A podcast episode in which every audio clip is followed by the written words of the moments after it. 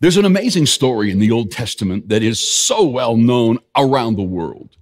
It's the story of a prophet, and his name was Jonah. Jonah was a prophet of Israel in the Old Testament. Now, that was a calling and a job where God would speak to his people, and he would do it through a person called a prophet. And uh, so one day the Bible says in the book of Jonah, this is a, a four chapter separate book telling this one story. And God, it says the, the presence of God, Jonah was in the presence of God, and God said to him, I want you to go to Nineveh, and I want you to tell them they have 40 days. And if they don't repent, judgment's coming on the city. the next line says Jonah goes down to Joppa, a port, and gets on a ship that is going to the furthest port in the other direction. Gets on board, pays for his passage, and he heads away from Nineveh towards Tarshish. Now, this is right at the edge of the Mediterranean, going into the huge ocean, um, and it's as far as away as you can go. So he heads out, and a storm of all storms hits this boat. The storm is so bad that the sailors are freaking out. And so they're praying to their gods. Back in those days, you know, everybody had some kind of a god, and they'd always talk about the gods and who the who angered the gods and how do we sacrifice to the gods. And so they began to each pray to their own gods, and it just got worse. And so they cast lots to find out who's the turkey on the boat that some god is mad at. Now, casting lots was the way they all would try to hear from their God. Now, we're not completely sure on what this is, but it was some kind of pebbles that when you cast them or you'd throw them out, that they would say something, yes or no, and they had a way of trying to figure out what God wanted. So the captain, he's got all of his people around, they're, they're going to die. And they cast lots, and lo and behold, if it doesn't nail him, Jonah, what have you done? So Jonah tells them the story how that they said, Who's your God? Where are you from? Where are you going? What's happening? That all these questions. And he goes, Well, he says, I'm a Hebrew uh, and I serve the one God. And he says, And I'm his prophet. And he sent me on a job and I disobeyed. And I'm heading in the opposite direction.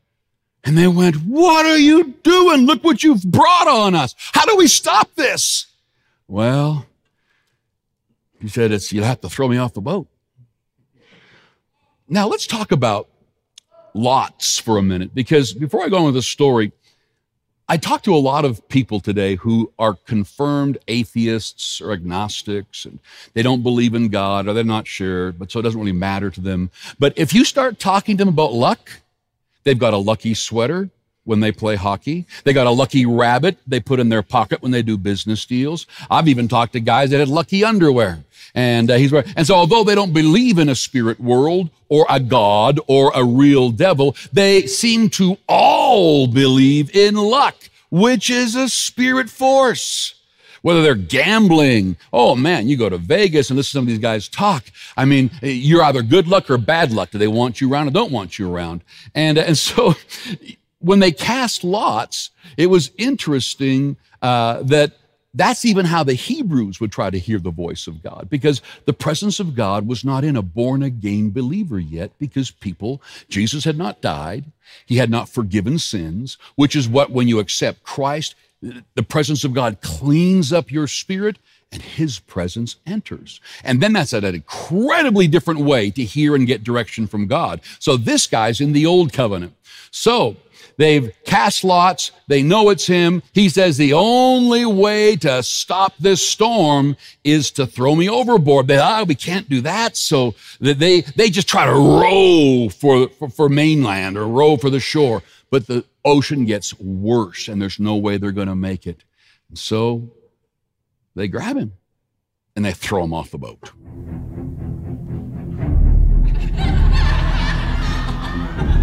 Thought I'd just throw that in there for a minute. This guy is sinking down through the water. And in his own words, he says, I knew I was going to die. It was like the bars of death and that I would never live again. I, I would never rise again. And, and then it says in, in, this Jonah book, as, as Jonah's writing this, that he's sinking down and he's passing the mountains. You know, at the bottom of the oceans and the seas, there's mountains. And he says, to the very base of the mountains, he has sunk and he's getting wrapped in seaweed and he cries out to God. And the Bible says God had prepared a fish. And this fish came up and swallows him. Now, big debate with people. There's, there is no fish known to man that's going to keep a person, um, you know, alive for three days. And, you know, I probably agree with that one. Uh, but the Bible says God prepared one. And so it scoops him up and it takes him back to shore. Now, the second they threw him off the boat, the Bible says there was an instant calm, just it was just done. And all of the sailors knew that it was that Jonah, the guy they threw off, and it was his God uh, that was directing him back into his will for his life. And it's interesting. The fish, this big fish, gets him back to shore. And I mean, there's only two ways out of a whale So thank God he was vomited. I mean, out he came. And uh, from there, we'll, we'll go a little deeper into the story, but from there he goes to Nineveh. Now, Nineveh, the reason he turned around and went the opposite direction is because he hated Nineveh. All the Israelites hated Nineveh. Nineveh was one of the worst it, it's not an Israelite, it's, it's a Gentile nation. They are so cruel and brutal and wicked that they not only did war, but they would literally destroy people, cut them up, hang them off walls, skin them. And it didn't matter if you were a woman or a child, they were known for how barbarous they were. In fact, 160 years later, another prophet, you know, they, they, they turn and, and, and they were destroyed. He prophesied the destruction of Nineveh. But so now, in this time frame, Jonah begins to walk through this city, and the Bible says it takes three days to walk through it. It's one of the biggest cities in the then known world, Nineveh. And he's telling them, God sent me. You've got 40 days. And if you don't repent, he's going to destroy the city. So, this wicked, warlike, I mean, arrogant group, they repent. Shock of shocks. Israel's not repenting at the time with their prophets, but this Gentile wicked nation repents. The king comes out and covers himself in ashes and puts burlap sacking over himself, and the whole city repents. Now, after he gives this message, Jonah goes, he, you know, he doesn't know yet what God's going to do, doesn't know what the city's going to do. He's given his message, he's spoken it out, and he gets out of the city. And he's kind of parked in his own little area and he's watching, waiting, and I think hoping God's going to take him out. These murderous, horrible people who've killed family and loved ones, and uh, he's just hoping take them out. But here, if God doesn't forgive them because they've repented. And the story of Jonah is fascinating because when you look at it, you've got a mature person called a prophet that has been given instructions to do something, and he completely disobeys God, turns around, and goes in the opposite direction. Now, the big fish wasn't there to hurt him. You know, when you hear the Jaws music, da da da da, you know, he's glad he was dying. He was he was about to breathe his last, wrapped in seaweed at the bottom of the mountains, at the bottom of the sea. But that fish saved him. God had already figured out some transportation and he got him to shore. And so everything about it was helping this man. When you get out of God's will, it's a dangerous place to be. The Bible is very clear in Proverbs that there is a way that seems right to a man, but the end thereof is death. You see, your mind, the voice of your mind is reasoning. But the voice of your spirit, where God speaks to you, is called conscience. And so we've got to be very careful to serve God, get to know God, so that we can hear what He wants in our lives. The Bible says every one of you in this room, every one of you, that God has called you with a calling. And then in Romans 8, it says that before the foundation of the world, He knew you. So that means that even before Adam was made, He looked ahead and He knew the time frame that you'd be alive. And that in, in Psalms 139, it says that everybody here, when you were in the womb, that God put within you the gifts and the abilities that would make you uniquely you and would help you on the path that Ephesians 2:10 says, and I love the way the Amplified Bible puts it, that he has prepared ahead of time. He's not going to force you, your choice. In fact, when Jonah was thrown off the ship, he could have still done what he wanted. But somewhere between the surface and the seaweed, he got smart. And he cries out to God, says, okay, I'm done. I'm going to go wherever you want me to go. I'm going to do whatever you want me to do. The safest, most amazing place you could ever be is in the will of God. When you study the Old Testament scriptures uh, about being in the will of God, it says that if you're in God's will, it doesn't matter how dangerous it is, not one hair on your head will be touched. Not even stub your toe on a rock. No one will stand before you. Nobody will be able to take. You will live and you will, it, it, when you're in the will of God. And so it's interesting. Now, the old covenant is different than the covenant. Now, the word covenant means the agreement between God. It is a legal, spiritually legal agreement. And in the old covenant, they, they did things different. Now, in the new covenant, we don't need prophets to hear for us. Okay? Now, the Bible says in Romans chapter 8, verses 14, that as many as are led by the Spirit of God, they are the ones who live like sons of God.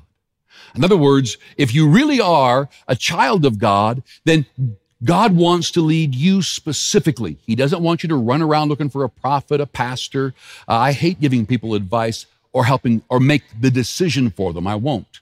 People will often ask me, we'll have a chat, we'll talk about wisdom, we'll talk about the scriptures, I'll point in the direction of a good book to learn to grow in, but I'm not making their decision for them because each of us must learn and develop in this area. In fact, the Bible says that it's very easy for us to become perfect in the things of God. The word perfect doesn't mean flawless, it just means mature. And so many of the decisions that we make in life can be made easily by knowing God's word. And as you learn God's word and it shows you how to live, it shows you the decisions to make, most of the decisions in your marriage, a lot of them in your finances, a lot of them in, in, in raising kids, uh, what you do as far as church. There is a ton of instruction. And if you just follow that, you will know most of God's will. But then, when you have to make decisions that aren't in the Bible, who do I marry? Which job do I take? God will guide you in such clear, even little things he'll guide you in. He is so concerned about you. In fact, in John chapter 10, the Bible says there, and Jesus says himself, that people who follow me, I'm going to lead them by name. In other words, there is this knowing that is so clearly for you that you know he's guiding you. Now, another thing that Jesus says in the Bible that always kind of bothered me was he said, If you love me, obey me. And I remember reading that the first few times thinking, whoa, you have low self esteem or what, God? Like, I mean, if you married somebody and just before you walked to the altar, they said, hey, if you love me, obey me. How many wouldn't walk? You're all lying. I wouldn't. I, I, don't want a relationship where, oh, this is about me obeying you. So why, why did Jesus say that? Because there is something about God's word. That as you learn the truth about who you are, and you don't just learn the word, but you obey it, your conscience develops. Now, we all think of the conscience as something that my conscience smote me when I did something wrong, and that is a part of it. But that's a very low level of conscience. The conscience is the voice of your spirit, reasoning is the voice of your mind. And so if you just reason everything out, you'll make a lot of mistakes. The Bible says, you know, the way, there is a way of a man that he thinks is right, but in the end thereof is death. God will lead us. And Jesus says very clearly in John 10 10 that he'll always lead us towards life. And the kind of life that is so amazing that it says there that it's uncountable as far as blessing and that it's hard to even understand at the quality of your life. But so many Christians don't take advantage of this. They don't believe it. They believe the reason you go to church is to get the list of things you don't do. And, uh, you know, you got to all carry a big Bible and, and say, bless you, thank you, Jesus. And, and we act weird. And, and that's why we call, Dallas was talking about the culture of our church is spirit contemporary. We want to be spiritually alive, know God's word, but then we want to be able to walk the halls of boardrooms and mom's soccer meetings and business in a way that is so contemporary and cool that people aren't turned off by the religiosity or how judgmental religions can be. And so I often say, I hate religion. And I mean it. Religion is brutal. Religion is where, where people judge one another and they make rules. And so we want people to know we love you the way you are. We accept you the way you are. We know we can't change you. We know you can't change us. Your wife's been trying for 30 years and she's given up. So, but God can. And so we need a safe place for people to come as they are. And in this place, experience God. And how do you do that? How does the, how does the voice or the clear direction of God get better and better? It comes by not knowing the word, it comes by obeying the word an evil leader in years past on this earth, Khrushchev. It was known that he had a photographic memory and that he had the entire New Testament memorized. Didn't do him a bit of good. And the same is true for people at church. So many people, the Bible calls it the itchy ears syndrome. I want to know, know new things, new things. Why do you want to? You haven't got anything old working. Why do you want something new? So the key to the Word of God is obeying it. And as you learn and obey, trust and obey was a chorus I sang as a kid. Your conscience it develops stronger. And now it's no longer just kind of knowing right from wrong, which is discernment that we all have. You begin to sense specific direction. You'll know in a financial transaction, back out of that.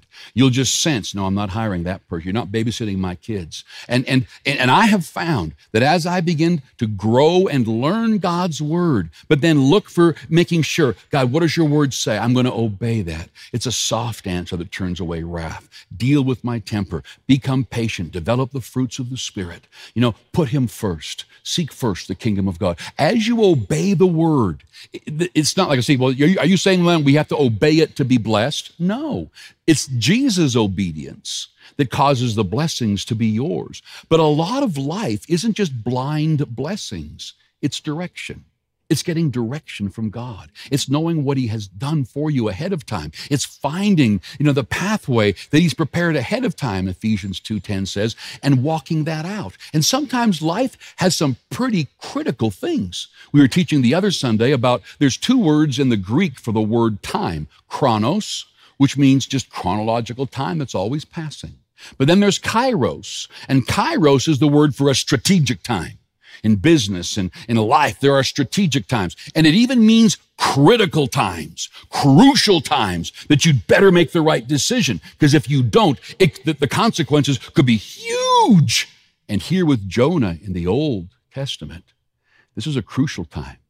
He had, he had been faithful with God. God had given him directions to, to lead and to guide Israel. Now, all of a sudden, he sends him away from Israel to this Gentile city, the most evil known. In fact, 160 years later, it's wiped off the map because they went back to the butchery and the sick gods and the idols that, that they worshiped and sacrificed human beings and their own kids. I mean, it just is gross. they were taken out, but it was critical that, that, that Jonah went there. And the interesting thing for us is to recognize that God isn't the God of a second chance. He'll give you a ton of them. And it's not Him doing anything to you. He's doing everything in His power to try to direct you back into the path that He has prepared for you. And I want you to understand today, as you look at this Old Testament story, that you are exactly the same. Yes, you can do whatever you want with your life. It is God who gave man in the garden the original freedom. Governments don't give it, God gave it. And that freedom, even He honors. That is why He will help you. He'll tell you, show you, lead you, guide you, prepare a pathway for you. And in, in the Bible, in, in Ephesians 2.10, it says that you should walk in it. It doesn't say you have to walk in it. Says you should. And that it says living the good life, meaning that this path will take you to every possible place that is good. Personal, personal point here, I had a hard time with this one. I was raised in a religious denomination. My parents were pastors, but we would bring in speakers and go to conferences where, oh man, they would paint God that you do what God says. You're not going to like it, but do it. And you kind of go, oh. And I always thought, well, what does that mean? And I, you know, and then they'd say, like, if you're getting in the ministry, you're probably going to hate it, but you'll be obedient to God. And I thought, well, I want to get married. Does that mean I have to marry somebody I hate just to take one for the team? Or, or what? what? What's he doing to us here? And so to find out in my own study of the scripture that the Bible says, delight yourself in the Lord, and he will give you the desires of your heart. Did you know one of the, the most amazing ways, one of the most amazing ways to know the will of God, if you are growing and learning and, and you know, and obeying his word, is your desires. You begin to desire things. And that desire will be a key to what God has for you. The Word of God is an amazing, you'd never go against the Word. No direction from God will go against His written Word. The Bible says that not one comma, not one asterisk will ever uh, be, will He go against. It says heaven and earth will pass away before anything will He go against His own Word. So the Word is crucial. It's very important that we learn the Bible and not in this religious way that so much of religion and Christianity has gone, but in this freedom of a relationship with Jesus, where the reason you're blessed is because Jesus died in your place. He went to hell in your place. And then he rose again to give you new life. And now he's seated at the right hand of the Father in a human body with nail holes just to represent forever. There's no written document up there, written in triplicate, that says forever you are going to be in the family and nobody can take you out. No, Jesus himself, who died in your place, is up there with scars still on his body to remind us for eternity that it is because of him that we are able to live on this planet. You know, so many people think it's works. And we would be crazy to not obey the word. The Bible says godliness is profitable to all and for every area of your life. What does that mean? To live like God, to think and be like God. It's profitable in every area of your life, your finances, your, your, your romantic life, your marriage, your, your, every area, your health, to, to obey the word of God. It, he didn't put it together to, you know, just to, if you don't do this, it ticks me off. Um, no, there are two parts to the gospel Jesus, who died in our place, and he can help you determine that you'll spend forever, ever in heaven. But then, besides Jesus, the Bible has got a ton of his principles. And so Jesus gets you to heaven, his principles help you on earth. There are no principles Jesus taught that you are going to have to figure out in heaven. There are no principles made. Once you go to heaven, none of these principles are for succeeding in heaven. They're on the planet, succeeding on the planet. And so when they go, oh, I don't like that. When you don't obey the word of God, you get into trouble, problem after problem. And God is not just saying, well, until you obey me, I'm not going to talk to you. No, his presence is always guiding and leading. But your heart, your spirit is not sensitive enough because you, you, you just messed up. You know, the Bible says if your own heart condemn you, God is greater than your heart. But the way to hear, excuse me, to hear from God clearly is that your heart not condemn you. And so your heart, when you get born again, it knows what we should be doing and not be doing. And when you go against the word, it's your own heart that begins to condemn you, not God.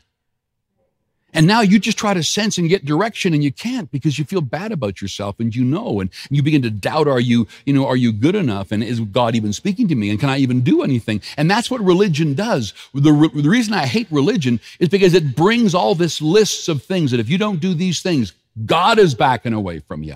God's going to get you. No, he put all of the curses and the penalties that came against my life and your life. He put them on Jesus so that as you made mistakes, you could literally be so in awe that God's not going to get me, going to get me, going to get me, going to get me, going to get me, going to get me, going to get me, going to get me, going to get me, going to get me, going to get me, which all religious people feel like. Instead, you know, I, I walk in the freedom of the freedom of Christ. And then you begin to learn real quick. Now, when Jesus says, you know, do this, he's not doing it because he's got a problem with it. He's doing it because he knows if you want to succeed in relationships, in finance, in health, in peace of mind, these are the principles that'll make you just be awesome on the planet. And so, my challenge to you today is to recognize that the story of Jonah is an amazing way to see a man in a crucial time who chose to go against God and God did everything in his power to redirect him back onto the path. And I like that. That even when I've done something and I'm ticked off and I'm mad and I walk away from God, you know, God's going to do everything he can to bring me back on course.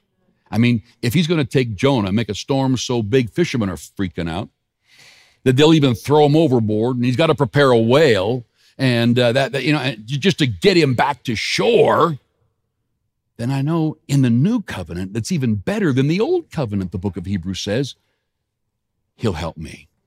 And He's going to help you. But don't believe for a moment that to follow God's direction is worse for you or that He's leading you into religion. He will never lead you into religion. You know what He said to religious people? Jesus Christ Himself walking the planet? We have multiple times where He would say things like, You, you're a whitewashed coffin. Look good on the outside, and inside is just death. He said things like that all the time to religious people. He said to one group them, he said, You know what? When you get a disciple to follow you, you make them a worse a follower of the devil than you are. He had, I mean, he was like cussing them out.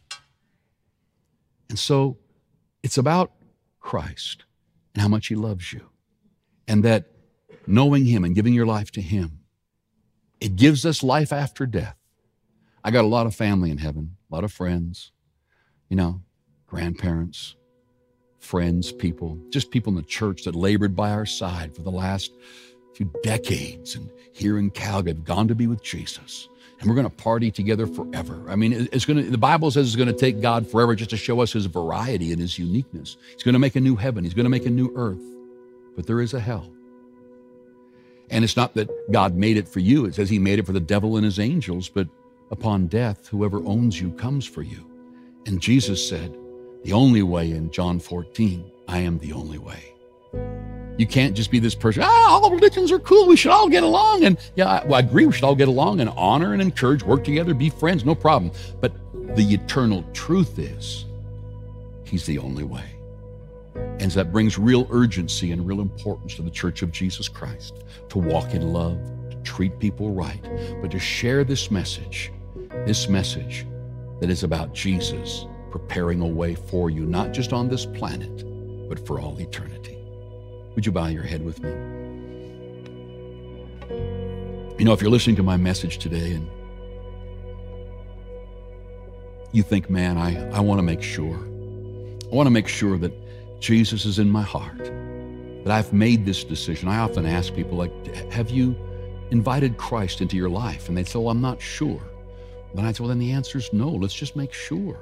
And so I want to close my message down with a powerful prayer. It's a prayer that many of us have prayed, and yet there's many that haven't. And so I'm going to lead the entire congregation in this prayer. We're going to just all pray together out loud. But all across this auditorium, for those that are here that would say, you know, I'm not sure, or I haven't given my life to Christ, would you please include me? Would just you folks just open your eyes and just give me a quick wave till I see your hand, then put it right back down, saying, Yes, Pastor, include me. Thank you. Thank you, others. Say, yeah, include me, Pastor. Staring in these bright lights. So just thank you. Others, thank you. Others. Thank you. So cool. Those joining us around the world, And just pray this prayer as we here in this auditorium pray this prayer with these amazing folks who've raised their hands. Let's all pray this out loud. Just say, Dear God, thank you for sending Jesus. He took my place and all my consequences.